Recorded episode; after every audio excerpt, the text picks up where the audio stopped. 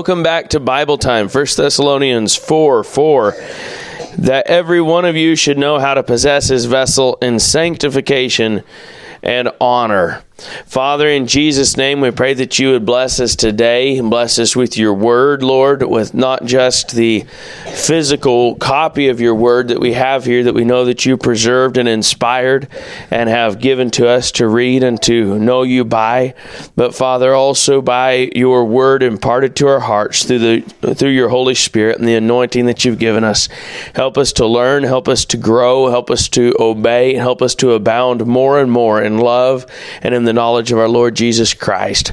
Bless all those that hear this message, Lord, in Jesus' name and for Christ's sake. Amen. Here he says that every one of you should know how to possess his vessel in sanctification and honor. There are three parts here. Um, pretty clearly. First, that every one of you um, and then he go, speaks of should know how to possess his vessel. And thirdly, in sanctification and in honor. So you have individuality in the first part that every one of you, you have responsibility in the second part, should know how to possess his vessel. And in the third part there, you have sanctification and honor is a is looking towards glorification and is preparation for glorification. So individuality, responsibility, responsibility responsibility, and then ultimately looking forward to that glorification that shall come, the sanctification and the honor. Every every um, every one of you every one of you. He didn't say the whole lot of you. He didn't say y'all. He didn't say that you all. The you is y'all. That's why in your in your King James Bible that God uses the word you instead of the word thee is to say the equivalent of y'all, y'all. That he's saying all of you, but then he gives it the singular by every one of you. So he's talking to the church here, and in talking to the church, he says every one of you individually individuals within the church. He brings out the individuality of the believers. He says that every one of you should know. Now, this in chapter 4 1, he says, verse 1, he says, Furthermore, then we beseech you, brethren, and exhort you by the Lord Jesus, that as ye have received of us how ye ought to walk and to please God, so ye would abound more and more. So, in speaking to the church and asking them to abound more and more, it's common for people to think, well, I'm doing doing all right on the level that I'm at. This is something that God's asking of the church. And I have unique circumstances. You know, everybody else in the church needs to live up to a higher standard, but um, I really do have unique circumstances. You see, um, maybe I was abused as a child, or maybe I was, um, maybe I didn't get the toy that I wanted for Christmas, or maybe, maybe my parents um, weren't quite as loving to me and didn't build me up like they should have built me up, or maybe I had a teacher who was mean to me, or, or maybe I would have done great things, but because of some other circumstance in my life, I got passed over at work. I didn't get the promotion that I deserved. I didn't get the education I should have gotten because people stood in my way and hindered me. And I'm a victim of my society. I'm a victim of my family. I'm a victim here at church. I've been persecuted more than other people. I've given more than other people. I've suffered more than other people. God said to take the lower seat, and I took the lower seat. And now here I am in the lower seat. So since I'm here and that's where I've ended up, and God didn't exalt me to honor right away the moment that I lowered and humbled myself, um, and I wasn't looking for the kingdom of heaven, I was looking to be exalted in this earth, and therefore took that verse out of context. And but yeah, I've humbled myself, and I'm looking for God's exaltation, and it hasn't come. So I'm exempt from these commands, and I don't really need to.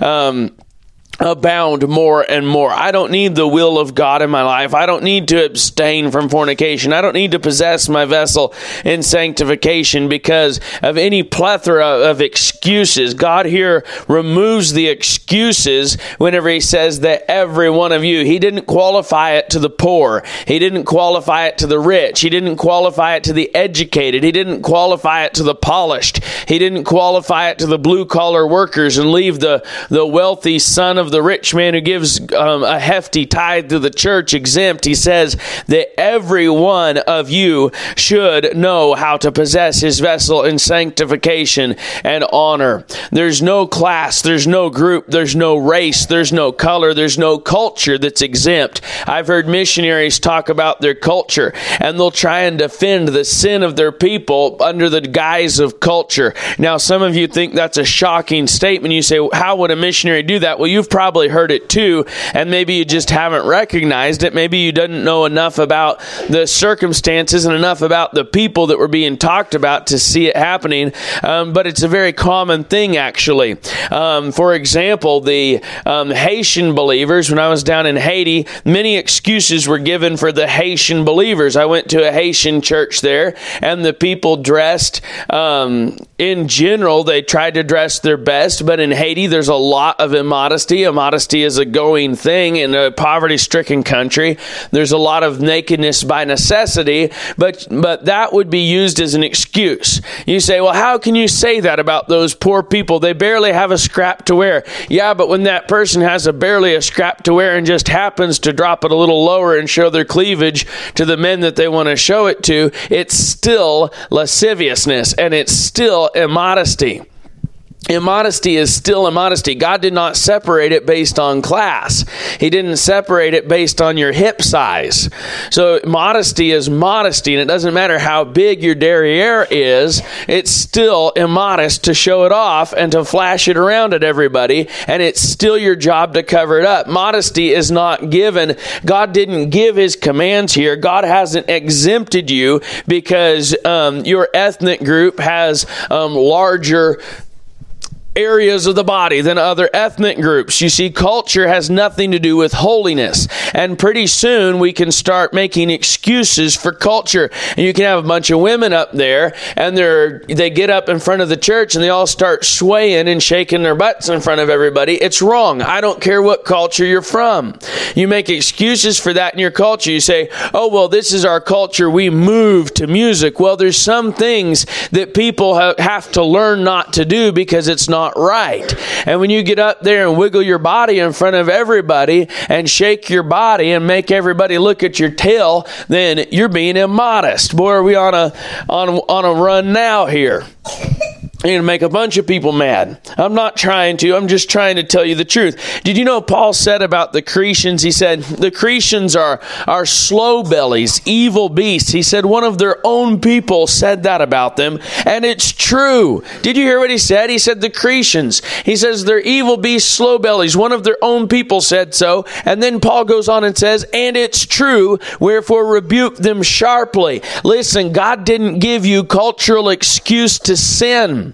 God did not give you cultural excuses to sin. Now, down in Haiti, promiscuity is the going way of life, and whoredom is rampant. A woman will be often single because she's had a child out of wedlock and she has children and she's just basically run with whatever guy has come along, or she's been abused or been taken advantage of. She's poverty stricken. She's trying to raise her children. And so a man will come along along and offer her a chicken. And for a chicken, she'll be the man's wife. And this is a horrible curse that's on a land stricken with poverty and sin and witchcraft and voodoo. And it's a horrifying reality that they face, but it doesn't make her act any less sinful when she takes that man into her home who is also running with all those other women and acts like he's her husband when he's not it's still fornication.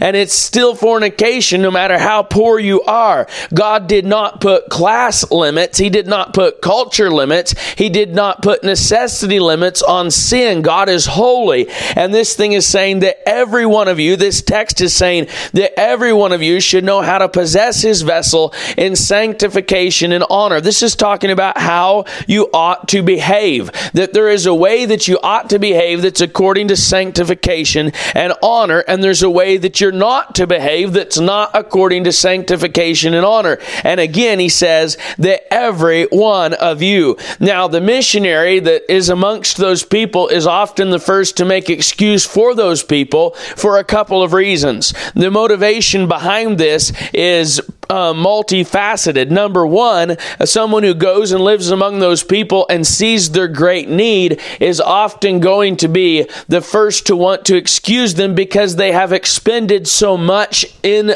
an effort to better the lives of those people and bring them the gospel of Jesus Christ. And that great expenditure for those people tends to nurture a human love in their heart for those people. And as that human love grows in their heart for those people, they will naturally begin to want to make excuse for them because love, as the Bible says, covers a multitude of sins. But the Bible also teaches that if we love our brethren that we'll tell them the truth and the bible tells us to judge righteous judgment and gives us god's holy standard and and you have to remember you have to bring your human love into subjection for god's love how did god love how did God love? For God so loved the world that he gave his only begotten Son, that whosoever believeth in him should not perish, but have everlasting life. Jesus Christ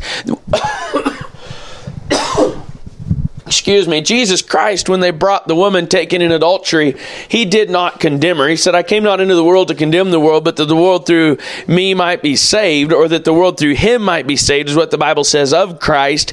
Jesus Christ came not to condemn the world. He said, but then it goes on in the same text and says, the world is condemned already. And Jesus told that woman, go and sin no more. So, we have here the text 1 thessalonians 4 4 that every one of you should know how to possess his vessel. This is god's will in sanctification and honor. This is god's will for the old lady. This is god's will for the young lady. This is god's will for the abused child. This is god's will for the spoiled child. This is god's will for the one that was passed over at work and this is god's will for the one who got the promotion and didn't even deserve it and is now the ruler over over many men. This is God's will for the daddy. This is God's will for the mommy. This is God's will for the little child. This is God's will for the teenager. Listen, there's no time frame in your life when you're exempt. You say, oh, it's just their teenage years. It's just a stage they've got to go through. Young love. We know this, this is what everybody does. No, it's not. And God says that every one of you should know how to possess his vessel in sanctification and honor. Teenager, it is your job by God, according to His word, to possess your vessel in sanctification and honor. You say, how can a teenager do that in these wicked days that we live in? It's too hard. It's you've got to give them some slack. You've got to cut them some slack. They're just young people and they're in love. You got to leave them alone. You got to give them a break. You know, they'll grow out of it. They'll figure it out. No, God says, let it not once be named among you as becometh saints of, of fornication specifically, which is the context here.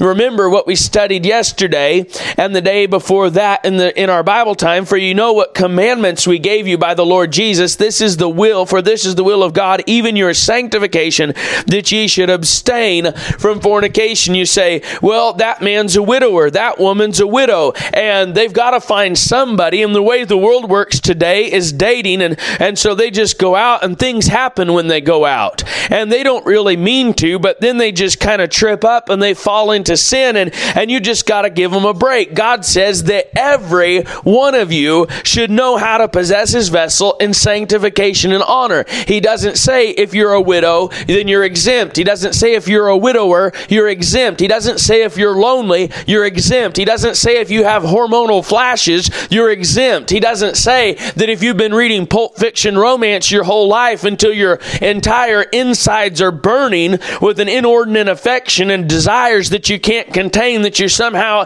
exempt from this. He doesn't say that if you sit sit at the house and watch soap operas and all kinds of trash on TV every day, that you're somehow exempt from this. He doesn't say that if you watch Hallmark Channel and all of the garbage romance on there with the promiscuous relationships and the shack ups and the adulteries and the fornications that are insinuated and all the trash that's on TV, that somehow that exempts you from his command. In fact, it actually just makes you more guilty because he's made this command because he says here that every one of you should know. He says, This is something for every one of you. This is not a command to the preacher that exempts the layman. It's not a command to the deacon that exempts the preacher. It's not a command to the layman that exempts the deacon. This is a command of God that every one of you should know. Have you have we got this today? Who here in this room, raise your hand if you're one of the every ones. Well, that took longer than it should have. Get those brains working, think, process. Pay close attention here to God's word. You can put your hands down. Every one of you should know how to possess his vessel. If there are any verses in the Bible that you could try and exempt yourself from, this is not one of them. If you call yourself a Christian, God is saying that every one of you should know how to possess his vessel. The only exemption in this verse is the exemption to the lost. And we're not probably going to get into that too much right now, but he says here, every one of you speaking to the brethren, speaking to the church. And of course, we have 1 Corinthians 5 where he says that you're not to company with fornicators. He says, but not altogether the, the fornicators of this world, then you must you needs go out of this world. But if anyone any man be called a brother, if anyone be called a brother, and be a fornicator, etc., etc., etc., with such a one, know not to eat. So here we have chapter 3, 13. If we look back there, the purpose of this whole exhortation, to the end he may establish your hearts unblameable in holiness before God, even our Father, at the coming of our Lord Jesus Christ with all his saints. God's wanting to work unblamableness, God's wanting to work holiness in you, in you as an individual, in you, and in you. God wants you. Look up here. God wants you and you. Pay close attention. And you and you. God wants you. God wants every one of you here today, and every one of you that listens to this online, and every one of you that doesn't listen to this, that calls yourself a Christian. He wants you to be unblameable and established in unblamableness and in holiness before God. He also wants, in verse 12 of chapter 3, you to increase and abound in love one toward another and toward all men, even as we do toward you. Now, you cannot increase and abound in love if you do not possess your vessel. If your vessel is running wild, you say, What is your vessel? Your vessel is your body. And we'll get to that. We'll show you that in the Bible here in just a little bit. If you cannot possess your vessel, if you cannot connect, possess your vessel and keep it pure and sanctified and honorable, you are dead in the water in every other aspect of your Christian life. You will not get past Calvary to any kind of usefulness if after Calvary you begin to allow your body to engage in activities that belong to the Gentiles and the lusts of concupiscence. And this is the context he's about to tell us in verse 5. And look at our text that every one of you should know how to possess his vessel in sanctification and honor, not in the lust of concupiscence, even as the Gentiles which know not God. He's saying there's a contrast, and there ought to be a contrast between Christians. Christians ought to be pure. Christians ought to be holy. Christians ought to possess their vessel. In America, in the United States of America, divorce and remarriage is rampant. Divorces are higher in the church that calls itself by the name of Jesus Christ across this land than they are in the world. Brethren, these things ought not so to be. He says that every one of you should know how to possess his vessel in sanctification and honor. But you don't understand. That man's wife was cheating on him for years and he put up with her and he bore with her and finally she ran off on him and divorced him. And here you are judging him. You're so mean. You don't think that he should remarry. You don't think that he should break God's law, even though God says that God hates putting away and that whosoever marries her that is divorced committeth adultery. And you're going to preach your doctrine at these people. You judge judgmental person.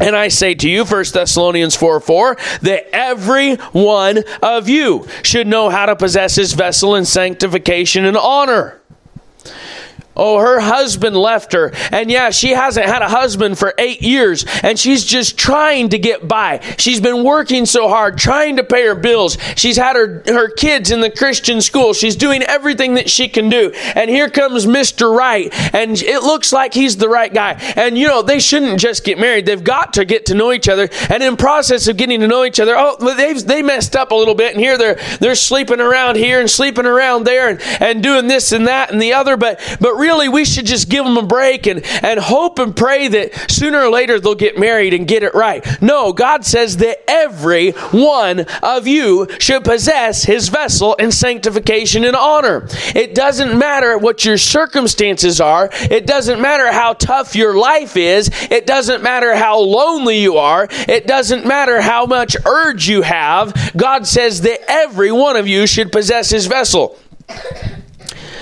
I hope we're not beating a dead horse. If it's a dead horse, that's a whole nother problem, isn't it? Because you're supposed to be alive in Christ. Now, Every one of you should know how to possess his vessel, not in the lust of concupiscence, even as the Gentiles which know not God. The contrast there is given to the lust of concupiscence and to the Gentiles which know not God. In, in verse 5, or in verse, which verse is that, where he says, increase more and more?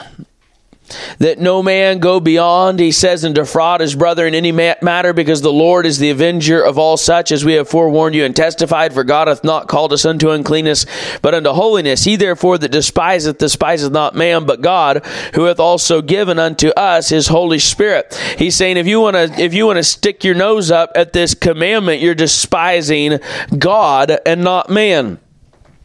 As touching brotherly love, ye need not that I write unto you, for ye, ye yourselves are taught of God to love one another, and indeed ye do it toward all the brethren which are in all Macedonia. But we beseech you, brethren, that ye increase more and more. You've got to increase more and more in the love of God. And the reality is that your circumstances that come into your life that make it difficult to obey this command are the very circumstances that God is bringing in your life to orchestrate and engineer your increase and abounding in that love more and more every day. God brings these hardships and these circumstances into your life so that He can work more and more love in you. But we use these circumstances instead as an excuse, and such is a great sin. There are no shirkers, no excuses here that can be given to anybody under any circumstances. This is God's will. He says, This is the will of God, even your sanctification, that ye should abstain from fornication. You have no excuse ever under any circumstances in any culture in any place in any time. Abstain from fornication or you sin against God period. End of story. There is no excuse for anybody now, let's move, um, let's focus a little bit more on this vessel here. He says that every one of you should know how to possess his vessel. Go to 2 Timothy 2.19. We're going to look at vessel in the Bible real quickly. Um, God being our helper this morning. 2 Timothy 2.19. We looked at these scriptures in our study yesterday, but we're going to look at them and focus in a little different focus today and that of the vessel. So here in 2 Timothy 2:19, nevertheless the foundation of God standeth sure, having this seal, the Lord knoweth them that are his, and let everyone that nameth the name of Christ depart from iniquity. And there you have again the individuality, the everyone. Do we need to go over that again? I, I, know I already told you we'd move on. Everyone. He says, Let everyone that nameth the name of Christ depart from iniquity. That's the African in the African bush. That's the Haitian in the Haitian wilderness or in the Haitian city. That's the Mexican in Mexico. That's the American in Chicago. That's the Canadian in Ontario. That's the British person in London, England. That's the Scottish in, and the Irish in Dublin. That's the German in Frankfurt, Germany. It doesn't matter where you're at. It's the Chinese in, in Beijing, it's the Korean, it's the Japanese, it's every person in the whole world that names the name of Christ. If you claim the name of Christ, he says, depart from iniquity. Let everyone that nameth the name of Christ depart from iniquity. But in a great house there are not only vessels of gold and silver, but also of wood and of earth, and some to honor and some to dishonor. If a man therefore purge himself from these, he shall be a vessel unto honor, sanctified and meet for the master's use, and prepared unto every good work. Here in 2 Timothy, it tells us, it shows us clearly that it is your responsibility, not God's, to purge yourself. Did you hear me today? It is not God's fault if you sin. It is your fault. It is not God's fault. God says here in the word, you purge yourself from these. But the good that I would, I do not, and that which I would not, that I do. I highly doubt Paul was talking about going down to the brothel when he said that. But in any case, it didn't end in Romans 7. It went on to Romans 8, where he says, If ye through the Spirit do mortify the deeds of the flesh, ye shall live. And he said there, If ye live after the flesh, ye shall die. God has commanded all that name the name of Christ to depart from iniquity. He's commanded us to possess our vessels in sanctification and honor. And he says here, If a man therefore purge himself from these, he shall be a vessel unto honor sanctified and meet for the master's use, and prepared unto every good work. Look what he says in the next verse. Flee also youthful lusts Flee also youthful lusts, but follow righteousness, faith, charity with them that call on the Lord out of a pure heart. So here he's got vessels here in a great house. So the great house being God's house, obviously. And then he's got the gold and the silver vessels and the wood and the earthen vessels. He has some vessels to honor and he has some vessels to dishonor. Let's go to Romans 9 and verse 21 and look at another place where God deals um, directly with us as vessels. Now, the also in Corinthians, he says we have this treasure in earthen vessels, that the excellency of the power may be of God and not of men. Romans 9. So, and as you're turning there to verse 21, uh, the in Corinthians, he calls us earthen vessels in the sense of our humanity. So we have the wooden and the earthen vessels, and these speak of our humanity. The gold and the silver vessels speak of our glorification and our glorified bodies. You have God's people who have gone on to glory and are glorified and purified, and they've been um, had their their dross removed and their gold refined, and they're now a golden and a silver vessel. And you have the wooden and the earthen vessels um, who are who speaks of their humanity here. So we have this treasure in earthen vessels that the excellency of the power may be of God and not of man. And that earthen vessel speaks of you. Before we go any further in Romans, um, as it's to also illustrate this, we have Jesus' first uh, miracle that he did in Cana of Galilee, where there were six water pots of stone. This, this he said, this, this miracle he did to manifest forth his glory, and he did it explicitly for his disciples. And there were set six water pots of stone um, containing two or three firkins apiece, after the manner of the Jews for, I think it says for purification. I didn't study that out there. We can go there if you want to hold your place in Romans. Let's we'll just sum summarize it and move on because we've got we've got to keep moving. But there in the in John chapter which chapter is that? Is that chapter 2? I think that's chapter 2. John chapter 2. There's the six water pots of stone representing, again, humanity. Six in the Bible. 666 is the number of a man, the Antichrist, and six is the day that man was created on. Six often, um, as a number, indicates humanity. And so here you have these six water pots of stone representing humanity, and they're full of water. And the water in the Bible is a picture of the Word, and Jesus Christ Christ was showing what his disciples, he was manifesting his glory to his disciples, and he was showing them what he was going to do. It ties into the no man puts new wine into old wineskins, else the bottles burst and the wine be spilled. All that ties together. Anyway, you can study that out. Maybe we'll preach on it someday. It's a wonderful study. There's a whole lot there, but there Jesus Christ took these water pots of stone filled with water after the manner of the Jews to what? Purify. And we're to be purified with the washing of the water of the word. We looked at this in sanctification yesterday. The word of God is what sanctifies and washes and pures. And there was that water of the word for the manner of purification. And then Jesus Christ, through a simple, quiet act of his sovereign power and will, turned the water into wine.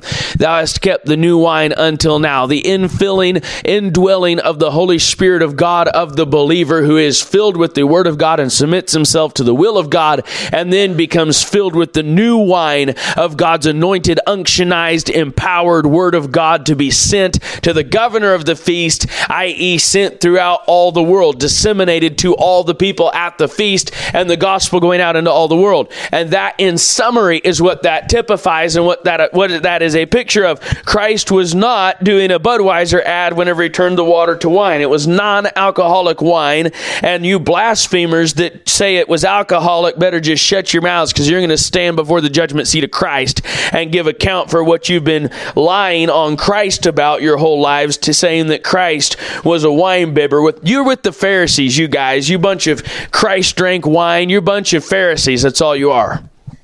Christ called was called a wine bibber by the Pharisees as well, but the Bible says wisdom is justified of her children, and God will justify Himself um, at the judgment seat whenever He deals with those lies that are told on His Son. Now all of that picture of the water pots of stone, the, these, these earthen vessels being filled with the Word of God, and then the wine of God's Word, uh, the wine of God's Holy Spirit being taking the water in your vessel and turning it into the anointed outpouring of the Holy Ghost is God's way. And that's what this is saying to possess your vessel in sanctification and in honor. That sanctification of the water is what produces the honor of a life life that brings forth abundant fruit.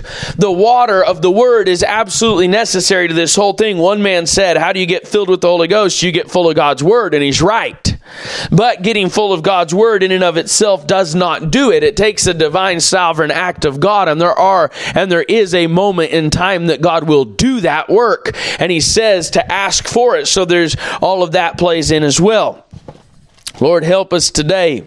We're just giving summaries. We're trying to study this subject and stay on task here. The vessel, Romans 9 21. Here we have the vessel put in a different light. The first time we looked at vessels in 2 Timothy there was looking at vessels as regards man's responsibility. If a man therefore purge himself from these, he shall be a vessel unto honor, meet for the master's use. Now in Romans chapter 9 and verse 21, he says, Hath not the potter power over the clay of the same lump to make one vessel unto honor and another unto dishonor. What if God, willing to show his wrath and to make his power known, endured with much long suffering the vessels of wrath fitted to destruction, and that he might make known the riches of his glory on the vessels of mercy, which he had afore prepared unto glory, even us whom he hath called, not of the Jews only, but also of the Gentiles. So here we see vessels used in the sense and the understanding of God's sovereign will and God's sovereign interaction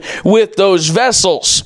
Both of these things are true and both are in the Bible. So here in Romans 21, we find that God Almighty is the potter. Just like the prophet said, God is the potter, thou, O God, art the potter, we are the clay. And here God is using this analogy through the apostle Paul. This is not the apostle Paul speaking directly. This is the this is God speaking, or rather, this is um, not the Apostle Paul's thoughts that are being spoken, though it was his mouth that did speak it directly. This is God speaking through the Apostle Paul, inspiring, breathing the very words that are coming through his mouth. And here he says, Hath not the potter power over the clay of the same lump to make one vessel unto honor and another unto dishonor? What if God, willing to show his wrath and to make his power known, endured with much long suffering the vessels of wrath fitted to destruction? Then this tells us very plainly plainly that there are vessels of mercy, it says in verse 23, which he had afore prepared unto his glory, which touches with predestination. It touches in um, the election and foreknowledge of God and the foreordination of the, of the elect to God. And this deals with God's sovereignty, God's election, God's power, God's will that God is, that is not dependent on the will of man, that God's will that moves arbitrarily from the will of man. God's will that moves whether man chooses yes or chooses no. God is sovereign and God does what God will do. And God is in control of everything in this world and God chooses when to step in and get involved and God chooses when to step out and let man be involved and God governs all of that by his own nature, by his own holiness, by his own righteousness and by his own sovereign will. Here in this text it says in verse 13, Jacob have I loved, but Esau have I hated. We're not going to get into this too much because we have to stick to vessels. We've got to stick on this concept of vessels and finish out our study today. But I want you to see here that him, he, he clearly says, Jacob have I loved, Esau have I hated. And it says in verse 11, For the children being not yet born, neither having done any good or evil, that the purpose of God according to election might stand, not of works, but of him that calleth it was said unto her, The elder shall serve the younger, as it is written, Jacob have I loved, but Esau have I hated. What shall we say then? Is there unrighteousness with God? God forbid. For he saith to Moses, I will have mercy on whom I will have mercy, and I will have compassion on whom I will have compassion. So then it is not of him that willeth, nor of him that runneth, but of God that showeth mercy. Did you see what that just said? It literally verbatim said that the mercy of God is not dependent on him that willeth. That's what your Bible says. Now, you can go off and run on all of your rabbit trails that you want to run on and deny this Word of God if you want to, but it is in the Bible. It says, It is not of him that willeth. now, I know that's going to ruffle some of your feathers, but it's Bible. It's what the Bible says. Now, you can pull a Jehovah's Witness stunt here and say, well, that doesn't really mean this, it means that, and try and take it out of context and gloss it over and cover it up if you want to, and you'll suffer the consequences of that if you do. But I believe the Bible as much as lieth within me. I try to, I desire to believe the Bible, preach the Bible exactly what it says, even if it doesn't seem to add up or make sense. By the way, we've talked much of the deity of Christ, how that Jesus Christ is the Son of God and Jesus Christ is God, how the Bible in Isaiah Isaiah 9 6 says that Jesus Christ is a child that would be born in Bethlehem. And in the same verse, it says that Jesus Christ is the everlasting Father, the mighty God, the Prince of Peace. And you cannot just pick and choose which one you want. And we've illustrated that and preached that over and over again. And we will keep on preaching that over and over again that both are true, even though both seem to be completely irreconcilable. And here we find ourselves running into that same issue whenever we study vessels in the Bible. Because here he says, If any man purge himself from these, he shall be meet for the master's use. And yet in Romans it says, The potter hath power over the clay to make each vessel, whether to make it a vessel of wrath or to make it a vessel of mercy, afore prepared unto glory. And you have both in the Bible, both taught explicitly, both taught in verbatim in the Bible that God is sovereign and makes what he will of who he will, and God chose mercy on who he will, and on whom he will he hardeneth. It's in the Bible. And in the same Bible, you have explicitly that it is your responsibility to purge your vessel, and it is your responsibility to be meet for the master's use. It is your responsibility to prepare yourself for glory. They're both in the Bible. You say, How do you reconcile that, preacher man? I don't reconcile it. I just preach it. I preach it when it says it over here, and I preach it when it says it over there, and I believe it because God said it, and it's a bigger subject than my brain, and I happen to know for a fact it's a bigger subject than your brain. Because this is dealing with God, who is big. So here he's got God's sovereignty in the whole vessel discussion and man's responsibility in the whole vessel discussion. And here we find no excuse here in Romans for those of you that would take excuse and be unwilling to take responsibility for your vessel and hide behind God's sovereignty. God, the sovereign potter who makes the lump of clay what he wants it to make, has made the vessels of mercy meet for the master's use, use by commanding the vessels of mercy to purge themselves.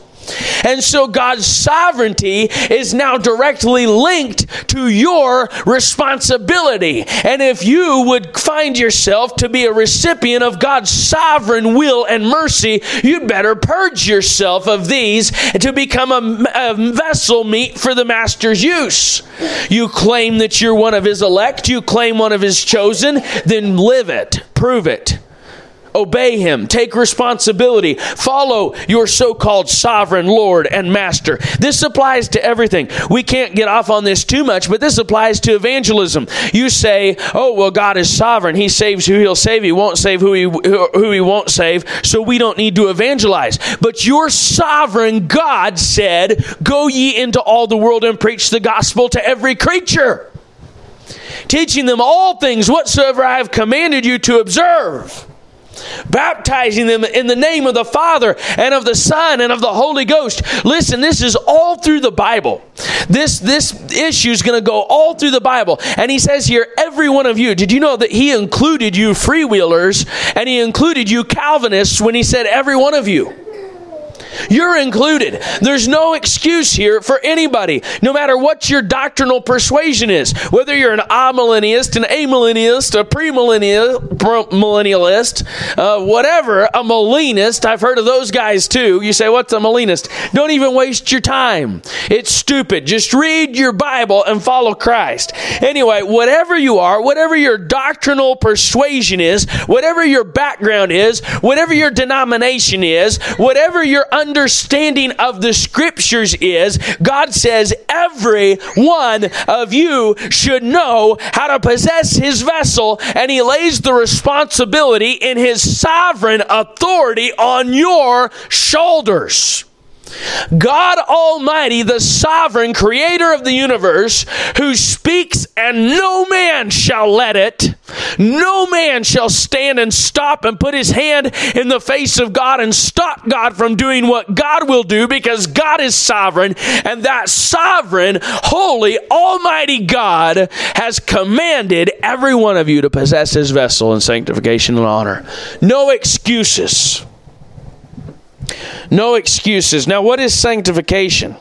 We looked at sanctification um, in more detail in the last lesson. I encourage you to go back to that. We will we'll just get a quick look at it here as a smaller part of the greater um, lesson today. But sanctification, in short, we determine from our study of the Word of God, is an engagement, it's an espousal, separation unto God. Sanctification is a setting apart to God. And we saw that explicitly um, there in Ephesians 5 27. We'll look at that real quick before we move on today to honor. We need to get there quickly so that we can um, get this done in a timely manner.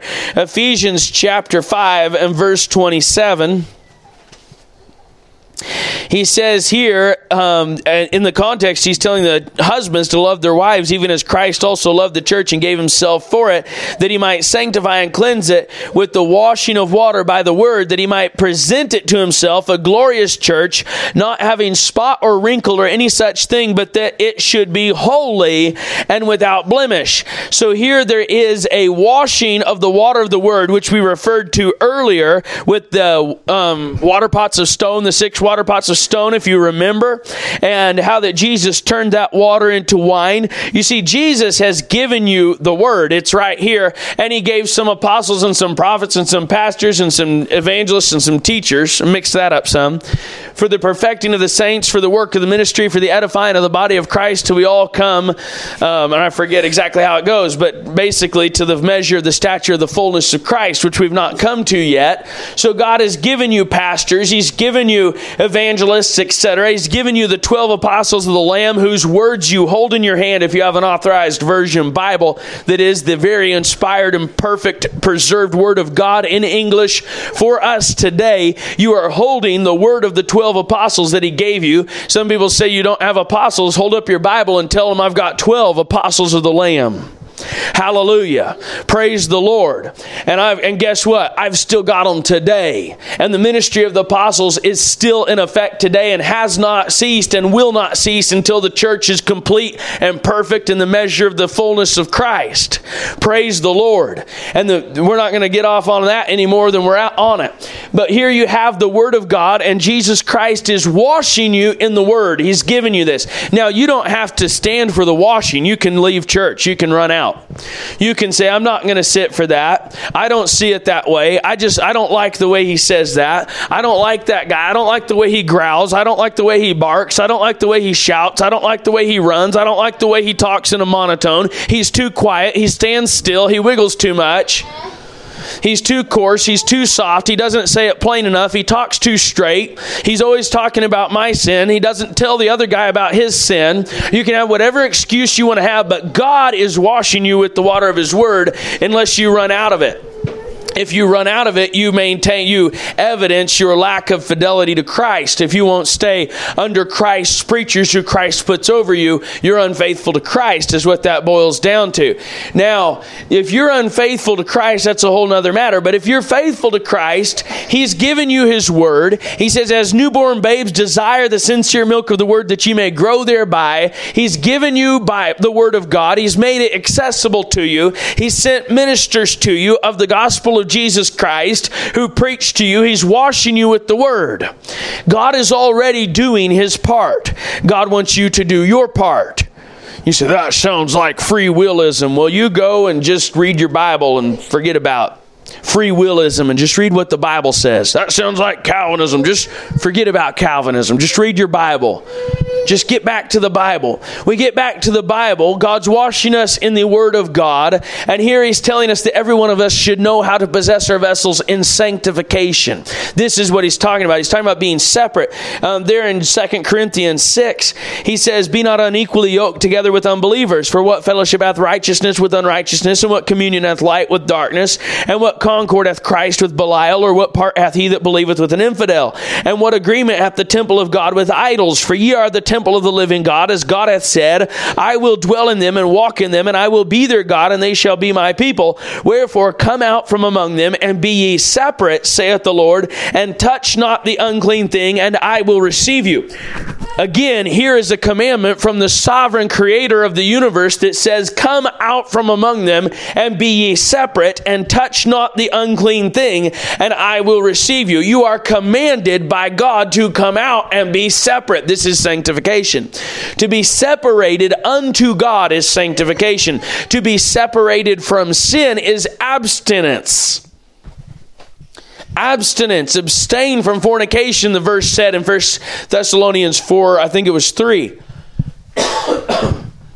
the verse before the verse we're studying, whichever one it is. He says, abstain from fornication, abstain from it. That's separation from sin. Sanctification is separation unto God. He says that every one of you should know how to act like an engaged woman who is faithful to her soon to be spouse. That's what he's saying by this. That every one of you should know how to act like a chaste, holy virgin who is waiting on her bridegroom to come. That's what God's saying. That's saying this is how you should act. This is how you should behave. You should be separate separate. You should be holy. You should possess your vessel in sanctification and honor. Now let's jump down to the honor that God speaks of here. There are three times that God honored his son audibly and publicly.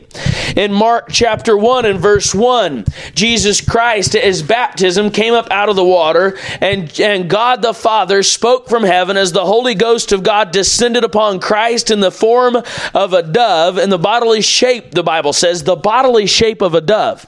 The Holy Ghost was literally in the bodily shape of a dove. That is almost beyond even understanding. We have the incarnation of Christ. That's beyond comprehension.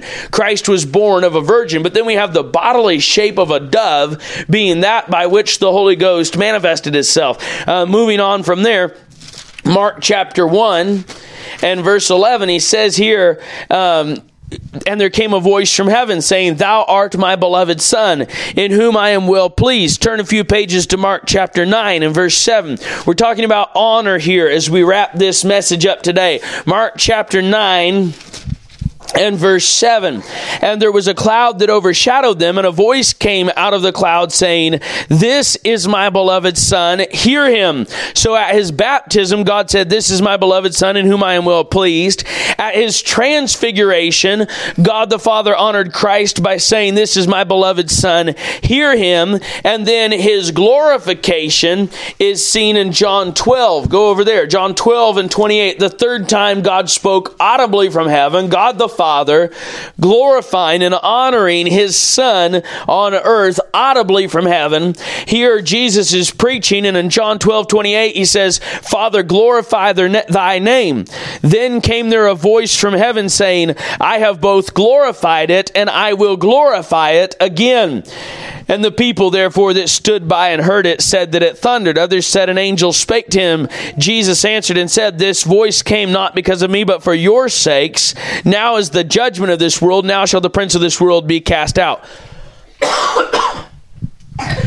So here, this voice came, this glorifying voice. The glorification of God was the purpose of this third voice. His baptism, showing his purity and that God was pleased with him, was the purpose of the first, um, showing the um, purpose of the first voice from heaven. And his transfiguration, telling men to listen to him, was the purpose of the second. So God honored the Son here three three times audibly. Once to show that Christ was pure. Second, to show men that they needed to hear Christ. And thirdly, to show men that God was glorified in his Son, Jesus Christ. All of this had to do with the honor that God bestowed on his Christ, uh, on his son Jesus Christ, and all of it redounded to the glory of God. So whenever it's saying here to, that we are to know, every one of us, no excuses, should know how to possess his vessel unto sanctif- in sanctification and honor. Whenever it's speaking about honor here, it's not talking about Bushido which is the Japanese religion of dying for your country and honor on the battlefield that supposedly gets you to heaven and is similar to the Muslim jihad, except um, um, few differences. But in any case, I'm not an expert on all, all that. I don't study the religions of the world, I study the Bible the other stuff comes to me as I talk to people and deal with people and just live life in this world. You come across stuff and learn stuff. But in any case, um, this honor that it's talking about is not talking about earthly honor. Go to John 5. John chapter 5 and verse 41. Here, Jesus Christ is going to set a, a, clean distinction between the honor that comes from men and the honor that comes from God. Go to verse 41 of chapter 5. He says, I receive not honor from men but I know you that ye have not the love of God in you. I came in my Father's name, and ye receive me not. If another come in his, shall come in his own name, him will ye receive. How can ye believe which receive honor one of another, and seek not the honor that cometh from God only? There is an honor that comes from God only, and that honor that comes from God is accessible to those that will purge themselves from these, making themselves a vessel meet meet for the master's use. This all ties into that vessel, the possession of the vessel. This is how to get honor. Do you want honor? This is how to get it. Now, if you want honor from God, it comes from God only, and man does not even recognize the honor that comes from God only. But trans uh, transversely, the honor that comes from man, God doesn't recognize. So you can take your doctorate of whatever it is, divinity or anything else that you've got a doctorate in, and you try and present present that to God, and it's not even worth sneezing at as far as God's concerned. God is not impressed with your doctorate of anything. By the way, I just have to throw this in here. The doctorate of divinity comes from Catholic tradition in the schools of Europe all the way back in the Dark Ages. The Catholic Church was conferring doctors, doctorates of divinity. I don't understand for a second why Bible believing Christians stick DD after their name. It's not in your Bible. The Catholics do some things that are in the Bible every now and then. They, you know, they breathe. So you can breathe too. They go to sleep, you can go to sleep too. It's in the Bible. Just because a Catholic does it doesn't mean it's wicked. But stuff the Catholics do that's not in the Bible, you should take real serious stock of and get away from it because it's most likely either the doctrine of Jezebel or the doctrine of Balaam or the doctrine of the Nicolaitans. And I fear that the doctrine of divinity is more of the latter, the doctrine of the Nicolaitans. That's that honor that comes from men and does not come from God only. How do you get honor from God? You get honor from God in a way that only comes from God. Let's look at it again. We'll get back to 2 Timothy here in a second. Let's run a couple verses. John 9, you get honor from God for walking with God. Chapter John 9 49. There's no hierarchy in the kingdom of heaven that comes from what job you had on earth. You see, this is one of the reasons that people get so offended whenever whenever Christians maintain the biblical reality that women cannot be pastors. It's impossible. By the way, men cannot be mothers. It's impossible. Listen, what you are in your title on earth doesn't hold a candle with God in heaven. If you're a mother, you're a mother because God gave you that job. If you're a father, you're a father because God gave you that job. If you're a pastor, God gave you as a gift to the church. You are nothing but a present. You are the gift. Who is held in more esteem usually? The gift or the one the gift is given to? The one that the gift is given to. Did you know that God loves his church more than his pastor? Mm-hmm. And the only reason the pastor is loved of God is because he's part of his church. Some of you think I'm going into total heresy here. But it's the raw reality. The missionary, the evangelist, the pastor, the teacher, the preacher on the street corner, none of them have any extra credit with God for what they're doing. They're doing it because God's merciful to other people and long suffering and has given gifts unto men. honor doesn't come from those things.